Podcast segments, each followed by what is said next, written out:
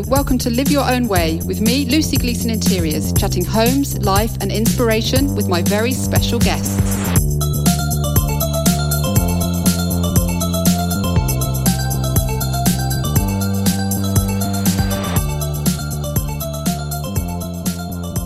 I've been really looking forward to this week's episode with fellow colour lover and homeware brand owner Eva Sonaike. Eva's company creates gorgeous, distinctive luxury textiles, homeware, and accessories with a vibrant West African aesthetic. And having run her successful business for 11 years in the UK, she also stocks in five different continents across the world. Hi, Eva. It's so good to chat to you today. Thank you. Thank you so much for having me, Lucy. I'm delighted to be on here. Oh, it's a pleasure. Uh, so let's start by talking about the last, well, three or four months it is now, isn't it, with the lockdown that we had. How has your company coped and got through that? It's interesting. I don't even know how long it's been. I think since March. Um, you know, when lockdown started and everything kicked off, I was sure that my company will fold. I thought like, oh my gosh, it's the end of me. All my you know clients will go, and um, and it was the total opposite. My company has flourished since the beginning of lockdown. I think um, a lot of people invest in their homes, invest you know spend time at home, so they invest in their homes. I mean, myself, I've invested a lot of um, you know things into my home into just making sure that everything is absolutely perfect because I'm spending so much time at home. Um, so the company has flourished. It has been really, really good. Um, I have um, opened new avenues for the company. I started a course. I launched a course um, teaching um, aspiring business owners how to, you know, set up a creative business. So all in all, I can't complain at all. It's obviously been challenging for everyone, you know, um, you know, not everyone, you know, you know, has has security in their life, especially at these times. But I, all in all, had a really, really good time during lockdown, and the business has been flourishing. And um, you've got children too, haven't you? I do. I have two kids. Um, and I'm really, really, uh, thank God they're slightly older. They're 10 and 12. Um, so they, you know, really, really adapted very quickly to the new situations of online learning. Um, that's, that's all been going very well. I'm very lucky. I've got my office is on my premises, on my, on my, on my, on my grounds. Um, but it's outside of the house. So I can go to work in the morning and my kids are locked in and my husband is working in the loft. He's, he's a lawyer. So he's working working from the loft. So we're all around each other, but not sitting on top of each other. So that's been really good. Kids, of course, they miss their friends. You know, like kids do. I think they miss the social aspect and schooling wise is fine. And my son has his last school of a day of school today. So um, there we go into the summer holidays. But it doesn't feel like summer holidays used to feel because, you know, we've been at home for the past three months. It's been like a, a, sort of six month summer holiday, really, I hasn't know, it? I know, actually, because I, I don't know what I mean. You know, we're going away, um, fingers crossed. Um, so you know, it's nice that we're going to have a um, change um, scene of different um, scene, but it doesn't feel like you know you're you're you worked until the last day and you're going away because you know you haven't seen your friends um since three months. But you know what? That's life. We all have to get on with it. I think. Absolutely, yeah, it's the same for everyone, isn't Absolutely. it? And they're, they're, they're, 10 and 12. Do they ever help you out with the, your business? They do actually. Um, uh, my, uh, you know, and it's interesting because my son is, is really techy and really geeky, whereas my daughter is really creative, but also really academic. So they help a lot. They help me with um, um, sample cuttings. If you know, interior designers work with us, some of the samples have been cut by my kids, not because I forced them to, because they love it. They absolutely love it. Um, I'm very particular of how the samples are cut. That they all think my kids are. I think they're real, real pros by now. So I really enjoy that sometimes but I think also when it comes to design, um, uh, they have a really good eye and really good impact. I mean, we're redesigning their rooms, and I fully involve them because they, I think, you know, growing up with, with, with around me and you know around all the, the things I do, they really have a good eye for design and you know have their own particular taste and style and what they want in terms of colors. So that makes me really happy actually to see that I think something kind of rubbed off onto them. So yeah. yeah. So you, it sounds like you've got a couple of budding designers there. I do, I do. We're going to Greece, and I'm redoing the house in Greece a little bit. And you know, my daughter just helped me choosing, you know, patterns and, and throws, and I'm doing a lot of kind of soft furnishings. And we got some new furniture, and she was like involved in the um, choosing project uh, um, process of all the details. And whilst we're there, I said like, come on, let's do and style it together. And I know she will love that. So yeah, that's all. It's lovely. You'll both always remember that, won't you? I know, I know. It's the same with me. My parents. I mean, I'll probably speak about it later. My parents used to work a lot in the design and creative world and it, it really has an impact on you so you know hopefully that you know will be with them for the rest of their lives Yeah.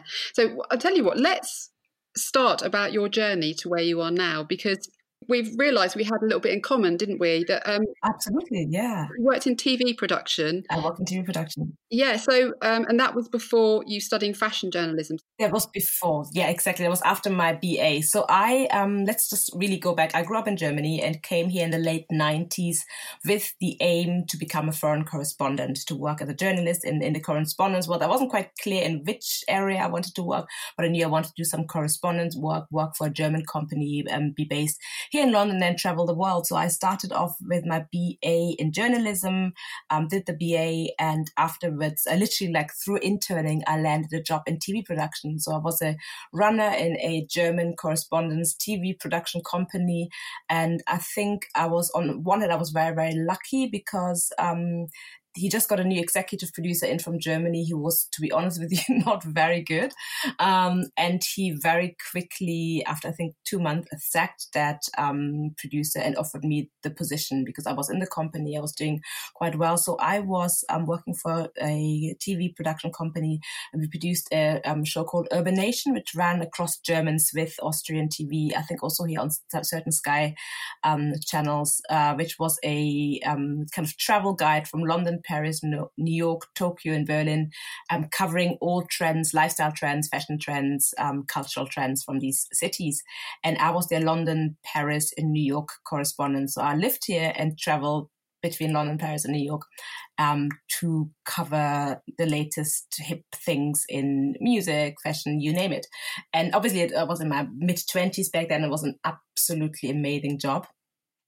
Uh, but I think you know, Lucy, how TV production really is. It's really, really hard work. I mean, you work long hours, you work weekends, you, you know, holidays are very, very rare. So I did that for, I think, three years.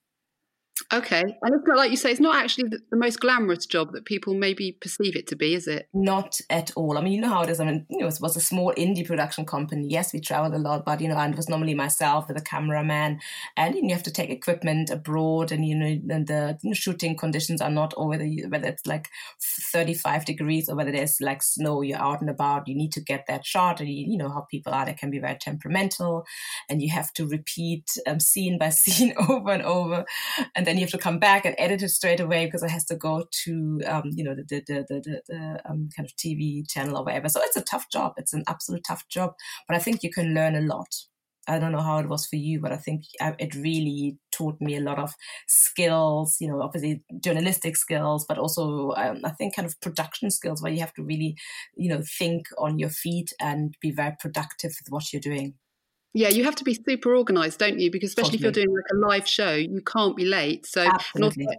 I think it, it toughens you up a bit as well. It certainly toughened me up, and um, you just yeah, it's just you just get on with it, don't you? There's just get on exactly, exactly. It's not for the faint-hearted. People think oh, it's, it's, it's super glamorous. It is not. Um, it's hard work, um, and I think the hours. I mean, I worked about sixty hours plus a week. It was really really intense, but you know, you do it because I loved it, and I you know that's what i wanted to do. But then i really felt after three years i was like you know what i want to really specialize in a subject. I want to have a kind of you know field of expertise that you know i can operate in.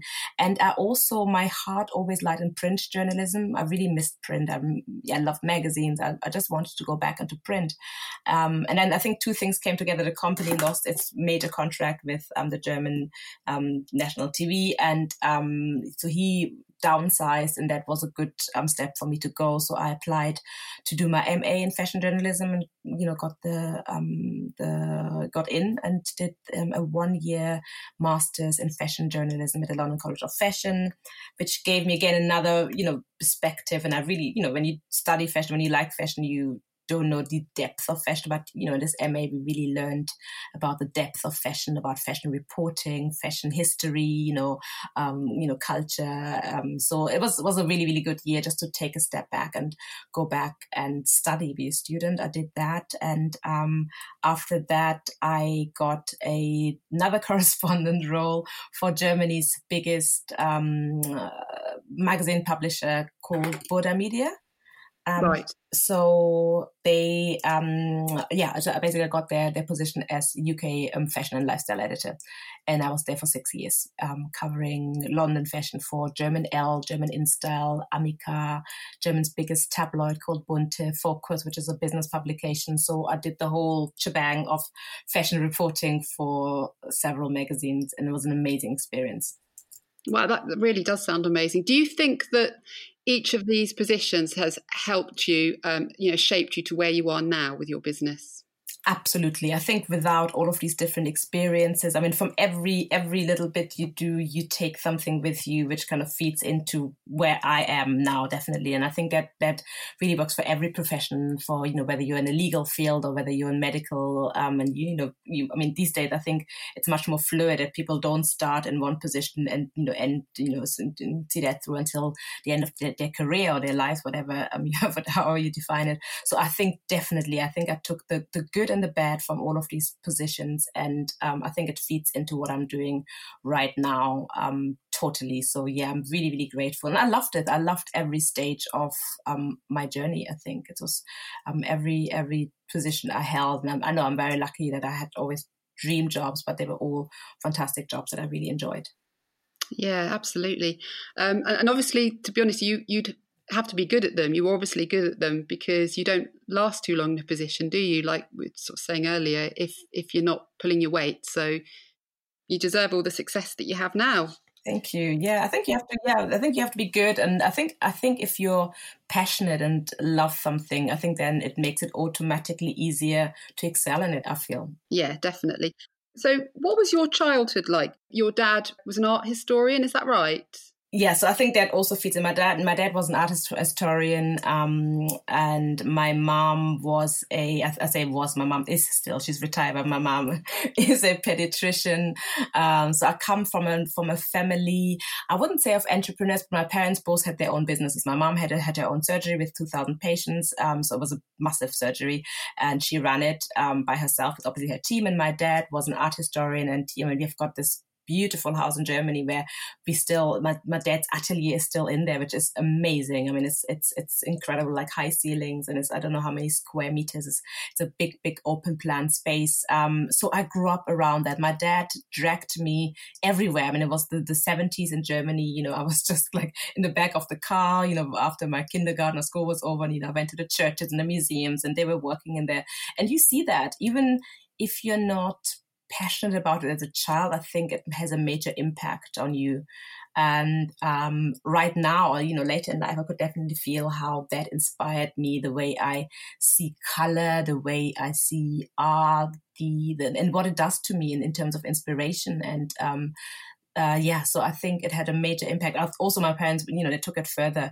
Every holiday we went somewhere culturally. So as a kid, it can be sometimes a bit draining. I was dreaming of just lying on the beach and doing nothing for two weeks. So we did that, but there was always something that a castle had to be visited, or a museum had to be visited. I remember we went to, went to Lanzarote, one of our really early trips. I was really little. I just remember you know, all the other kids were lying on the beach and we went from museum to museum. And I remember I touched a painting and I think the security guard, I think the alarm came off and the security guard came and shouted to my parents.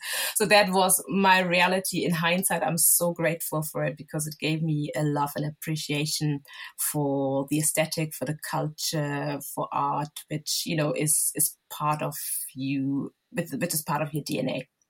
Mm. And you combine African fashion with mid-century in your designs, don't you? Is that from your from your childhood, do you think? Yes, it's also my upbringing. I mean, I'm of Nigerian descent. My parents are from Nigeria, and I grew up and was born and raised in Germany. And I think, you know, so there was always a very strong influence of the African fashion, African culture, but also, you know, I grew up in, especially where I grew up in the south of Germany, which is a very traditional, beautiful, part of Germany. I mean, it's close to Bavaria. Not, I mean, it's a few hours from Munich, but literally close to Switzerland. And so I think the combination of these, I mean, I never, it never really trickled down until later in life again that that really inspired me so i remember playing with with i had, had this beautiful doll's house as a little kid and um you know, I had my friends over when they were all playing, you know, God knows, mommy and daddy and family, etc. And I was just, you know, like staging the house. I was using little scraps of like African fabric and making little bed sheets. I could sew a little bit. I mean, even in, um, you know, in, in primary school, I could do like basic sewing, um,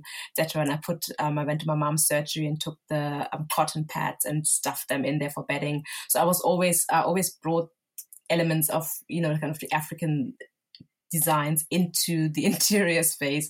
So I think now that is that is basically me. I think the combination of these culturally is then also now reflected in my work. Oh yeah, it's funny you say that actually because I used to do the same. I had a doll's house and I used to make like little um, blinds for the windows, the duvets, and even like the wallpaper and stuff. So I guess we we probably knew where we were going maybe earlier than we realised. I think so, yeah. But when you're little, you don't you don't kind of realize that. But then I think later in in life, it just comes back. You know, I just kind of at some point it just all you know uh, kind of makes sense and you know where everything is coming from. So yeah. But you started out, um, it's about 11, 11, years ago now, isn't it? It's 11 years ago. Yes, it's, it's, approximately 11 years ago. Yeah. It's a little bit longer than I had my son. Um, it's when I was pregnant with my son. That's when I had the idea. And then, and that's 12 years, uh, almost 13 years ago. My goodness. So, um, yes, when, and not when I was pregnant, when I had him. So, yeah, that's when I really quickly pulled it all together. And you started by making cushions for friends, is that right? I started with making cushions for myself. So I, oh. um, you know, I was on maternity leave, and I am a very busy person. I like to be busy. So I was on maternity leave and I didn't have any plans. So I had the baby and I had a six month maternity leave. And I thought like, what am I going to do with my time? I've got six months and I'm not a, um, how do you call that? I don't even know how it's called, like a mom's group person. I did one mother's group and I was like, you know, it's absolutely lovely. That's not for me. I just need to do something. So I started off with um, putting a collection of cushions together for, for our then apartment. And once they were ready and I can't sew very well. I mean, they're, they're, they're, I mean, just basic. I mean, they were not, you know, ready to put to market, but once this, once they were ready, they looked amazing. And I thought, um, you know what, this is, this is a business idea. Let me look into that. Um, and it, back then I used, um, African fabrics. I didn't use the Dutch wax fabric, which is like, is it African or not? No one, it's a big debate. So I used the Dutch wax fabrics, the, um, which is, you know, considered what Africa's one of Africa's key fabrics. And um, is that made of cotton? It's made of cotton, exactly. It's a, a very colorful, bright cotton fabric with a batik texture. So I thought, hmm, you know, it looked really nice. And, you know, I slept a few nights over it and I thought this is a great, this is a great business idea. And friends came and family came, obviously after I had the baby. They thought like, oh my God, that looks amazing. Can I have some? So I made a few for friends and it really went very quickly from there. I saw a gap in the market, especially in, I was working in fashion and also in, I mean, there was also Elle Decoration Germany, which I looked after. Um, and I didn't see anything like that on the market, a African high end, I wouldn't call it luxury, but a premium African brand, um, or African aesthetic brand, um, that caters for the interior design market. So I I think I moved very, very quickly. I saw that gap in the market. Um, I found a manufacturer in East London who I put a little collection together, just a little collection of, you know, um, sourced some more fabrics. I think collection of maybe 30, 40 pieces. And um, just to have it, um, as I was there, uh, agent came in. She said, "Oh my God, that looks amazing! Let me introduce you to some buyers." They took me on and introduced me to buyers, and I think within a season, Selfridges, Liberty, and Fenwick bought it. So it's incredible, isn't it? I have to say, you know, to, uh, to at that early stage to have that incredible. I couldn't believe it. I was like, oh my goodness. And that then kind of verified that there is definitely a um, yeah, a, a, gap in the market and the business that I could build on behind it. I didn't have a clue what I was doing. I have to be absolutely honest, you know, but I didn't have any idea of anything of how to run a business. I was a journalist in the end. I didn't have an idea of how to run a business. And um, I think over the years you learn all of that. So I went back to my, to my um, fashion job and, you know, thought like, okay, you know, I have a little side hustle, run it, uh, run it, you know, alongside what I'm doing. And, um, it grew and grew and grew. And I was still in my job, had another baby, and then I had a nine month maternity leave. I deliberately then made it a little bit longer to see what I can I do with um, the um, company in the nine months. And I think then it became crystal clear to me that this is my path that I want to focus fully on my business. So I went back after I had my daughter for I think a year or so. I'm not even sure. I think it was less than a year, six or eight months, and then decided to focus fully on the business. So now, where you are with your design and, and your printing process, how does that work? Do you, um, well, tell tell us all about it. So, so what about because in the beginning I started off still with the um, African fabrics that I bought in, but I re- realized very quickly that I had to um, you know, in order to be unique, stand out, you know, otherwise people could copy me easily. I had to design my own fabrics. And I have a very good friend of mine who's a fashion designer. She started off like me. She comes from a marketing background. She she had a fashion, a passion for fashion, started her own business, and she just started designing her own fabrics. And I was like, oh my gosh, how do you do that? She's like, it's, it's you just paint if you have something in. And I always had ideas in my head. I always painted. I always drew patterns which I wanted to put on the designs, but you know, I couldn't find them. So I draw everything by hand with pencil and black and white. So right. um, all my um, designs are hand drawn, and then um, we read it into Photoshop. Obviously, manipulate the colors, and then um, you know, uh, kind of create repeat prints and print it. It sounds as simple as it is. It obviously requires a lot of thought process of developing co- uh, collections and colors, etc. But in, in in in in the end, that's what it comes down to. So everything is hand drawn and um, then kind of um, copied into Photoshop and then developed from there. And how do you choose your color palettes? Do you have a do you have a go to color palette? So that's an interesting question. I saw that um, when you know when you sent me the email. I um, don't work with color palettes, but what I do is really interesting because I think before I even design a collection, I put a color palette together. For me, all my designs start with the color. So I would, you know, my Aburi collection was my first collection. Before I knew what the collection or the, the actual designs would look like, I knew what the colors would look like. And um, because for me, I think my kind of motto and ethos is bringing color to life and the color I think comes even before the African aesthetic for my design. So it's a really, really integral part of what I'm doing. So I um obviously have all the Pantone colors in my in my in my office and different ones. So I and I use swatches. I use inspiration. You know, you see inspiration everywhere. I've got a Pinterest board with colors. I you know take so many pictures and many in nature. Um, I go to B and Q and you know take a lot of paint some sample swatches. I mean, they know me already. Like, gosh, you're here again, raining on paint, paints. Because so I, I start everything starts with colors. I've got a big kind of magnetic board in my studio, and you know we put the colors out there. And once I'm happy with the colors and everything is right, then I think about the collection. I mean, other people may work differently. As I'm self-taught, maybe that's not the kind of official way to work. But for me, um, the the color is the essence of my designs, and takes. I think it takes the longest to get the colors right because whatever you see in the Pantone paint palette, you know, and everything I put, if you print it on paper, it may come out slightly different and then we reprint and we reprint and we reprint. So sometimes I swatch the colors first and then I put them on designs and then, you know, on the designs, then, you know, I need to tweak them again. So it takes a long time to get the colors right. Yeah. And how far ahead, because obviously you will do collections, But how far ahead do you have to design for it to be ready for the next season? You know, there's another thing. I think interiors works a little bit different to fashion. So I came from a fashion background, and in fashion, you have obviously two seasons, two main seasons a year spring, summer, and autumn, winter. And when I started, I thought, like, oh my God, I need to come up with two collections each year. And um, I've been running since 20 since 11 years you can imagine i would have to have 22 collections by now and interiors that's not that, that's not how it works so um, you come up with a collection and you can change the colors you can adjust the colors you can you know come out with neutral collections so for me if i design i and I think it's due to the fact that I am a very, very small business with just two, I mean, myself and one full time employee. Um, and we have to run a bit i have to run the business basically. So if i would if i could just design i could design more but i think it takes me about eight months to finish a collection um, wow. but I really take my time. I really, really, I mean, the new, I mean, right now we were supposed to have launched our recent collection, but due to COVID, I have to postpone it until September. This time I'm also getting some elements, part of the collection, um, which I sourced in Nigeria. I'm expanding a little bit. So, you know, these things all come into place. And um, I have an agent in um, New York, an amazing agent, and she said to me, it was very, very, I was like, oh my gosh, I need to come up with a new collection. I need to have some new stuff. She's like, you know what, Eva, stop designing you've got so much. I've got, I think, over 40 designs. You like stop designing more stuff.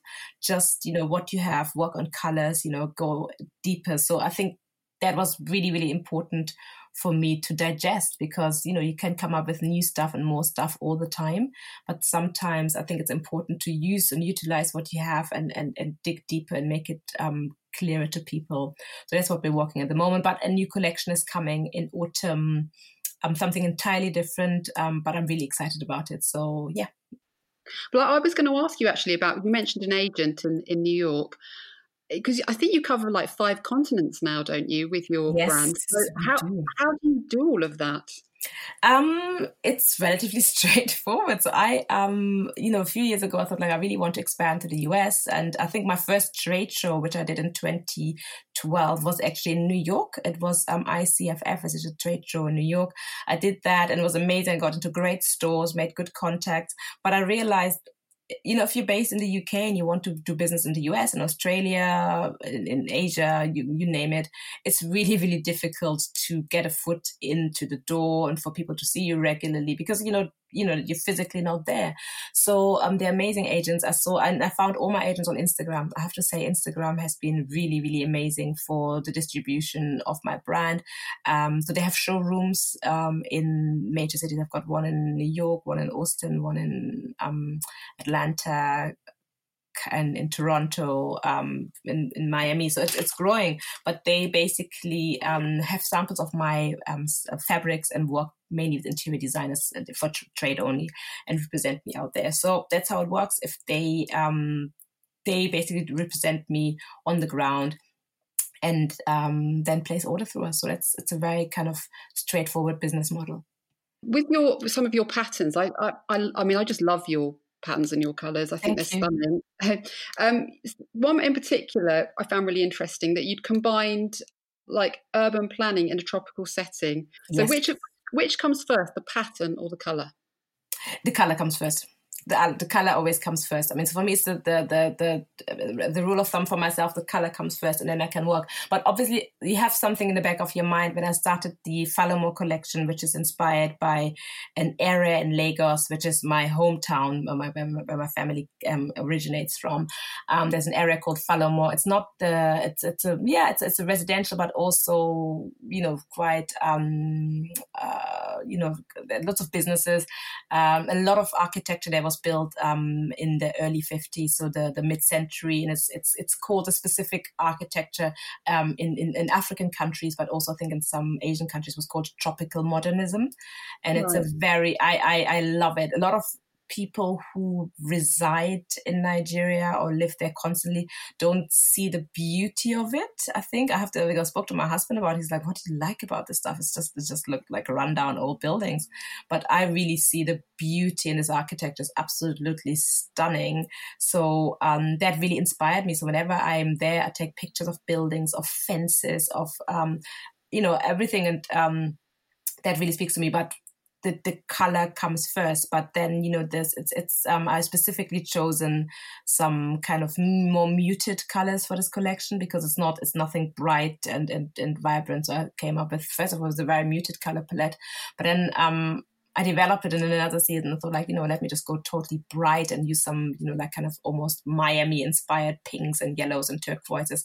And I used them in the same connection collection worked as well. So um, yeah, but the color normally comes first for me, and then I kind of adapted to the story that I want to tell with the collection. And also, your rugs are really beautiful. Um, Thank you. They're like pieces of art uh, when you when you study them. Did you create them with with in mind them potentially being wall hung because you could as much as you could have them on on the floor they could go on the walls couldn't they absolutely i really believe so i actually um, didn't um, design them with the mind of them being wall hung. But as soon as I got them and got them here and was shooting them, I was like, oh my gosh, they have to be wall hung because they're almost too precious to be on the floor.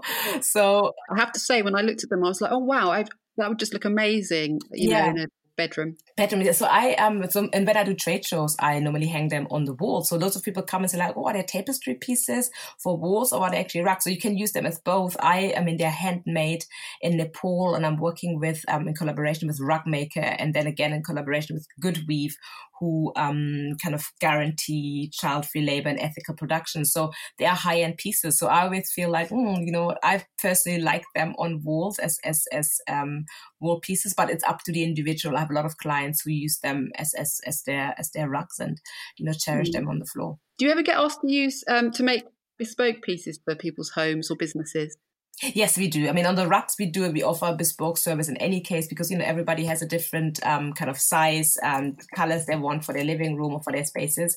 So we use um, this, uh, we, we we do bespoke orders on that, but also for um, furnishing. Sometimes people say like, "Oh, we really love your fabric, but you know, we would like to have it on a on a sofa. We would like to have something." So we have a bespoke service um, included as well. I actually have to um, kind of expand that a little bit more this autumn because I think we get. I think people are becoming more individual and want to have more pieces which suit their own individual needs, especially after lockdown. So I need to, I think, communicate that very clearly with the audience that we offer that um, service. Yeah. Um, now, I've been looking at your beautiful Instagram feed, and um, a lot of your uh, posts recently have been really very sort of interesting about diversity and you know the issues that people of color sort of face in the industry yeah. the industry that you work in do you feel like the last few weeks has been a shift for the good I think so. I think it's a very, very. Um, I mean, first of all, I think it's really, really sad that it had to come to a point where someone had to die such a terrible death that I think there was like an and I say global kind of outrage about the situation because it has been going on for for years, for decades.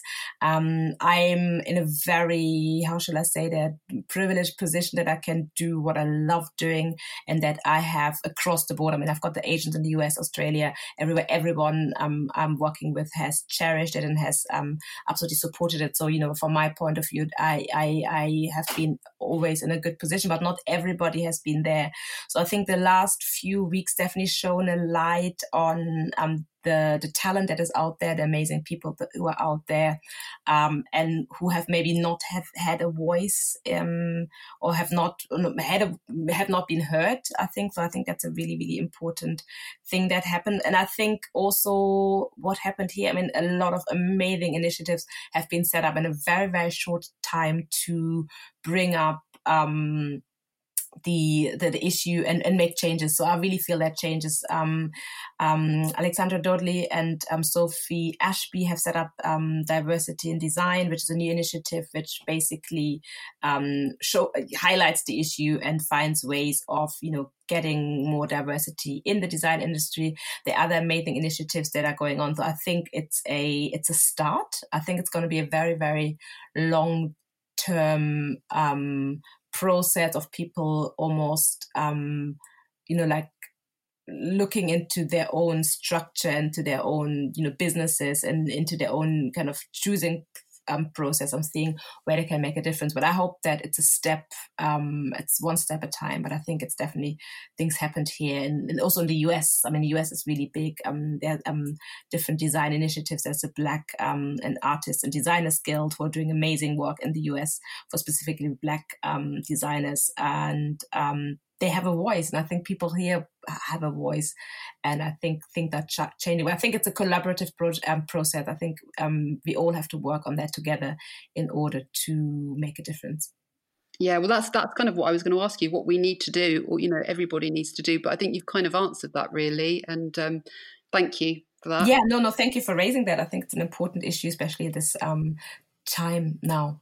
It certainly is, yeah, and it's long term, isn't it? It's a long, it's a long term thing, and it's, it's for everyone. It's not just it's, it's, it's, it's, you know I think it's everyone who wants a foot in the door. And I, they, um, you know, I'm as an employer, I employ um staff. I um, obviously get a lot of um applications from people specifically of um ethnic minority background, but mainly Black, um, African or Caribbean background, and often these girls come and they are so talented, but they don't. Um, they think, you know, if I go to like a mainstream design firm, they would not not even look at my CV due to the fact that I don't think I fit their, you know, like kind of um, parameters. But I think in the end of the day, I always went for what I wanted. And, you know, I, I had these jobs because I think sometimes if you're, you know, you sometimes have to just step out there and do it. And I say to the girls, sometimes you just have to go and do it. But I think, so I have a lot of responsibility of, you know, when they come and work with me, um, not to, you know, not just see them as an employee and, you know, get out of them what I need to get out of them, but also prepare them for, you know, you know, what comes after me and, and almost mentor and, um, um, nurture them and, and see how great, show, show them how great they are so that they really believe it.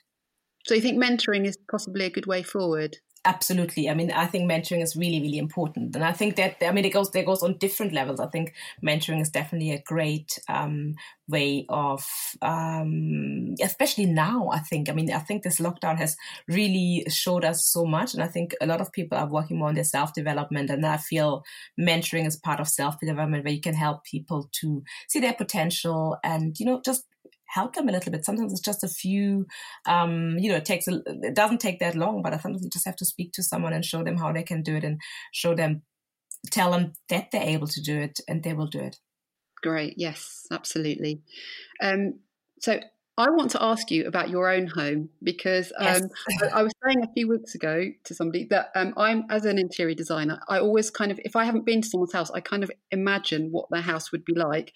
And with someone who creates beautiful you know textiles and homeware i imagine your house to be very colorful but it's not always the case is it with designers? They don't always have the same in their in the home that they create. So what's what's your house like? Yeah, I think uh, I think I do. I think people come to my house and they say like, "Oh my gosh, your house is you." I mean, for me, my house is another thing. I um I love my house. My house is my. I mean, I mean, I love spending time in my house. I love every room in my house. I've got obviously favorite rooms, um, and my house is a clear reflection of who I am. Sorry to my husband who lives here with me, and obviously my children who um, I think he's not very fussed about it.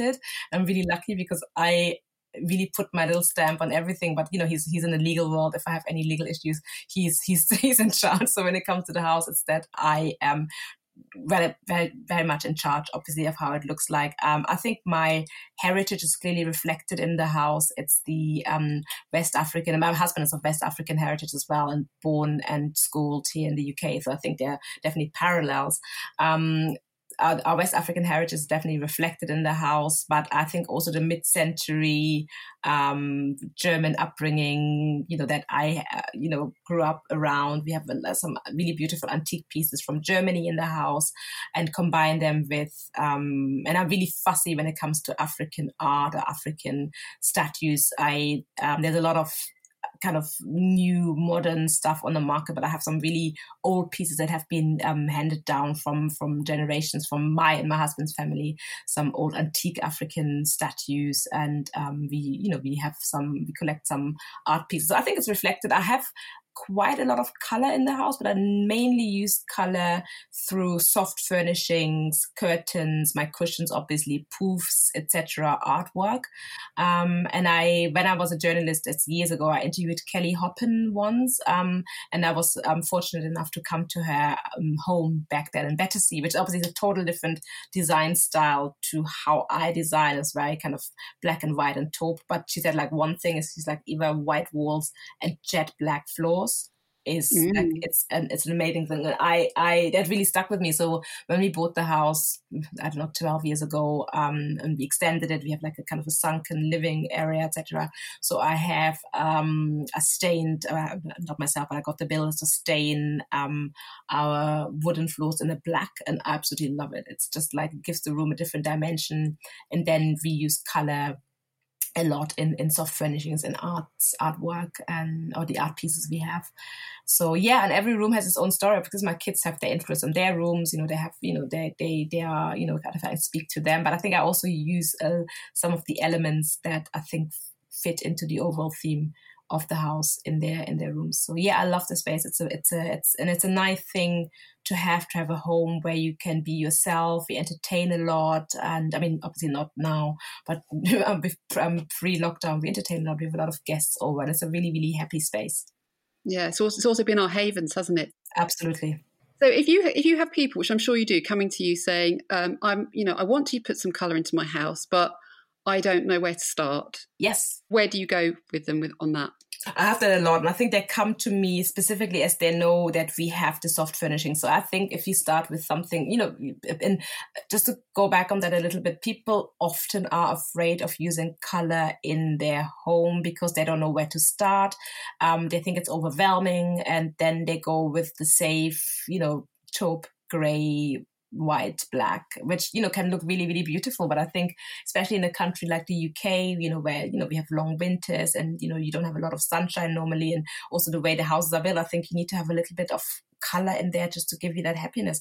So i would recommend starting with um, with soft furnishings how i did it in my house. Um, start with a few cushions um, for example you know um, just to start and see how you feel about it. And i think once you caught the bug, you can then go further. I mean, look at your artwork, and then you know, I think you need to make sure it works. It first of all, look at your own personality and what color represents you. Some people love blues. Um, you know, other people. There's this um, um, lady I recently followed on Instagram. I think it's something blue. Um, home, her whole house is blue, and um, it looks absolutely amazing. It wouldn't be for me because I'm not a blue person, but you know, looking at the house, it looks just totally beautifully curated and then you have to see what you have on the wall. You know have you got a beautiful painting and can you get a cushion that matches the colors or the, the feel? It doesn't have to be like matchy matchy. Um, so i would start with that. I think also rugs are a great way of adding color to a home on a on a, the, the first step. So i think take it step by step but i think it's definitely important to try it because once you start, you can't stop. And I'm not talking about having pink or yellow walls and green sofa and, you know, like lilac, um, you know, lamp fittings or something like this. Some people like that. Yes, it's not myself. I wouldn't live like that. But start subtle um, and you can see the impact it will have on your on your overall well-being, I think.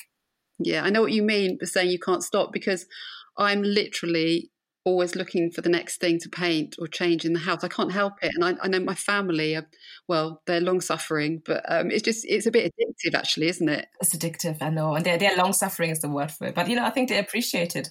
I, I really believe, I think, I'm sure your family is the same. I'm sure they appreciate it. And they're like, oh my gosh, you know what? That's that's what they're used to. And once they, you know, the uh, you've, you've got kids yourself?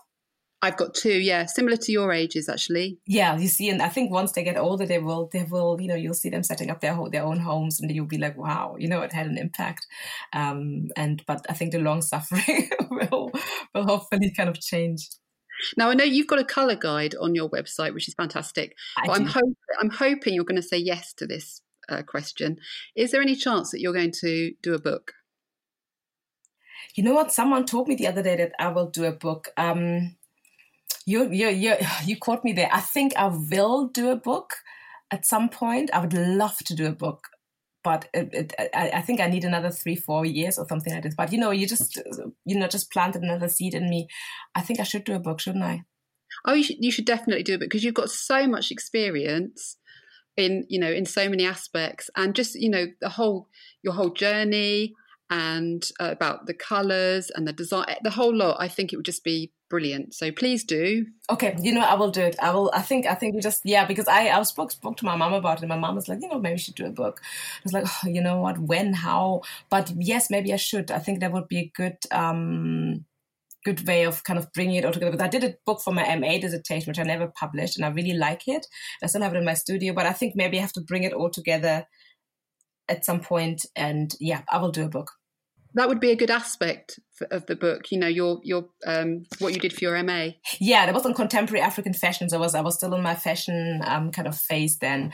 Um yeah but i think right now i've got so much experience. You meet, you meet amazing people also along the way who are really inspiring. I mean some of my manufacturers whose stories are incredible. I mean you know i've i've, I've just um, um put posted something on instagram the other day when i spoke to my manufacturer who's been around for 40 years um um, making handbags and they're making couture bags for Lulu They used to make Anya Hindmarch bags. I mean, they used to be UK's, one of the UK's leading bag manufacturers and they're just two, him and his brother right now in a little garage and it's just all fading. And I just think like it's so sad.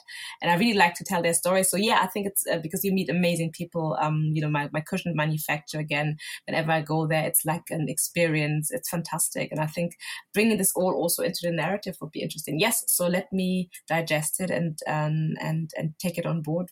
So this year you're a judge for the Amara Interior Blog Awards, aren't you? So um, it, it's very hard. Obviously, there's some amazing, very talented uh, bloggers out there. What are you going to be looking for? You know what? I haven't um, because you are you're more an expert than I am because you've done it um, previous um, and uh, was it last year? You've done it previously, the Amara blog. So uh, first, it was an amazing honor to be um, amongst these judges for such a prestigious award. Um, I haven't gotten my category yet. I think they will inform us about that shortly. Um, I'm just looking for something. First of all, someone who has a continuous blog who I think gives us something I wouldn't say something new because it's, it's really difficult to be new, but I think something which kind of enriches you in, in, in your, in your knowledge of design. Um, it could be inspiring. I think sometimes you can have a fantastic blog, which is, um, more, um, picture based, you know, um, as Instagram has gone, you know, really strong. And I think it's like a little, sometimes like a little mini blog when you look through that. I think something that inspires me, something that is almost a little bit new. I'm looking for, great captivating written content so that you know i come i come back with um, enriched or with something wow that's that's something which i would adapt or um, look into myself so i think that's the um, uh, I'm looking at something along these lines. Obviously, continuity is super important because you know you can have the greatest blog if you don't um, get out there and blog regularly. That's um, that's it's it's not good enough. So I think that's something I'm looking for. But I'm really excited to get my category and get cracking. Yeah, I look forward to that. Um, yeah. How was it for you back then? Did you have a specific category back then? Or? Yes, I was working on, on the crafts and DIY category, okay. and it was it was really hard because they were all so talented. So you do have to literally put blinkers on. I think, and yeah. that's all you can do. Um, and also, you know, the public decide to Exactly. Yeah. Yeah. That's, that's, that's a big help. I think that's a public um, deciding to is a massive help because I think you can only go so far and then, you know, you need to leave it up to, to them to, to make a choice. You're also very kindly um, you're working with Design Havens for Heroes, and you're offering some of your pieces. Yeah, I, I feel I feel that's the least I can do. I mean, you know what? I I don't know what people have been through. I mean, you know, we've all been clapping every Thursday. I'm so sad that's over. I still would love to clap because I think they're still doing a great job. Um, and I think uh, if, as we all know, so I'm, I'm donating some of the products, but I also um, will style someone's home. I'm not an interior designer, but I can definitely style and decorate someone's home. And I feel that the home throughout this lockdown, my home has been my haven. You know, I came home. That's where I could feel safe and relaxed and where, you know, I could, you know, get some more energy and positive energy from. And I think we should all have that, especially if you're working in a field, if you're working in a field where, you know, you're exposed to something as substantial as, you know, COVID 19. I think it's, it's the least I can do. We can all do the least we can do. Yeah, yeah. I'm, I'm, I'm going to be doing a, a, room too, and I've got everything crossed that I can use some of your designs in it. Of, of course, you can. Let me know. And what I feel as well is that, um, yeah, I mean, just you know, if you imagine you come home after hard days of work and you're in some, you know, you're in a, in a space that doesn't reflect you, where you don't feel that. I mean, you know, I, I can't imagine. So I think that it's, it's it's a great initiative to do that. Well, I'm going to be talking to Francesca uh, next week. Oh, fantastic. So we'll be discussing it more then. Great. I'm going to look out for that. Yes. Yeah. So um, apart from your upcoming book, yes. what what's happening over the next couple of months? Um, so the new collection will come out. It's obviously been delayed because of COVID. I couldn't shoot it, and you know, I couldn't produce half of it because my um, factory was closed. And also, I um, am integrating some um, materials which I handmade in Nigeria for it. So this is coming over in August. So we're going to produce uh, the new collection, which I'm really excited about. Um, I think it, it, was supposed to launch at Decorex. Um, but I just need to find a new way of launching it. I'll do a virtual launch, or you know what, I'll, I'll find a new way because Decorex is also going to be virtual, which you know is not um, in the physical form. So the new collection is going to come out. Wallpaper will be added to the line. We're going to add some pottery to the line. So that's that's what comes in terms of product. Um, obviously, the Amara Interior Design Award, I'm really excited about and then just growing as a brand and as a um, passionate you know designer to um, you know continue to grow the brand and um, get um, yeah get more visibility across the world. I think that's what I'm planning to do. Well, I'm very excited about all of that, and thank you so much for talking to me today. I really appreciate it. Absolute pleasure. Thank you so much for having me on the show. And um, yeah, really excited to listen to all the other great podcasts you're doing. Oh, thank you. Thank you. Well, I hope you enjoyed our chat today. If you'd like to check out Eva's website, then pop over to evasonaike.com and you can keep up to date with her Instagram at evasonaike and actually me too at Lucy Gleason Interiors.